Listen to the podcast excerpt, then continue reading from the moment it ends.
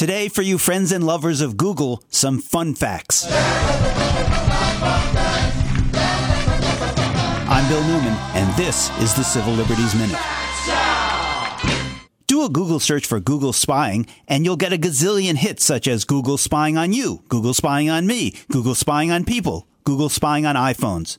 How does Google spy? By installing tracking cookies in your computer, by using aerial surveillance technology so powerful it can look through the skylights in your home, by retaining your passwords, emails, and web history that are recorded with its Street View program, information it promised to destroy two years ago, but hasn't.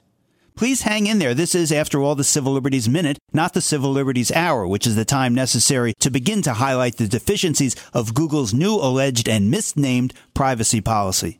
So, dude, Google's like your cool online friend, right? Well, do consider this.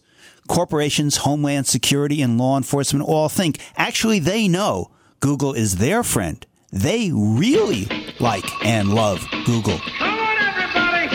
Clap your hands! Come on! Let's click again, like we did last summer.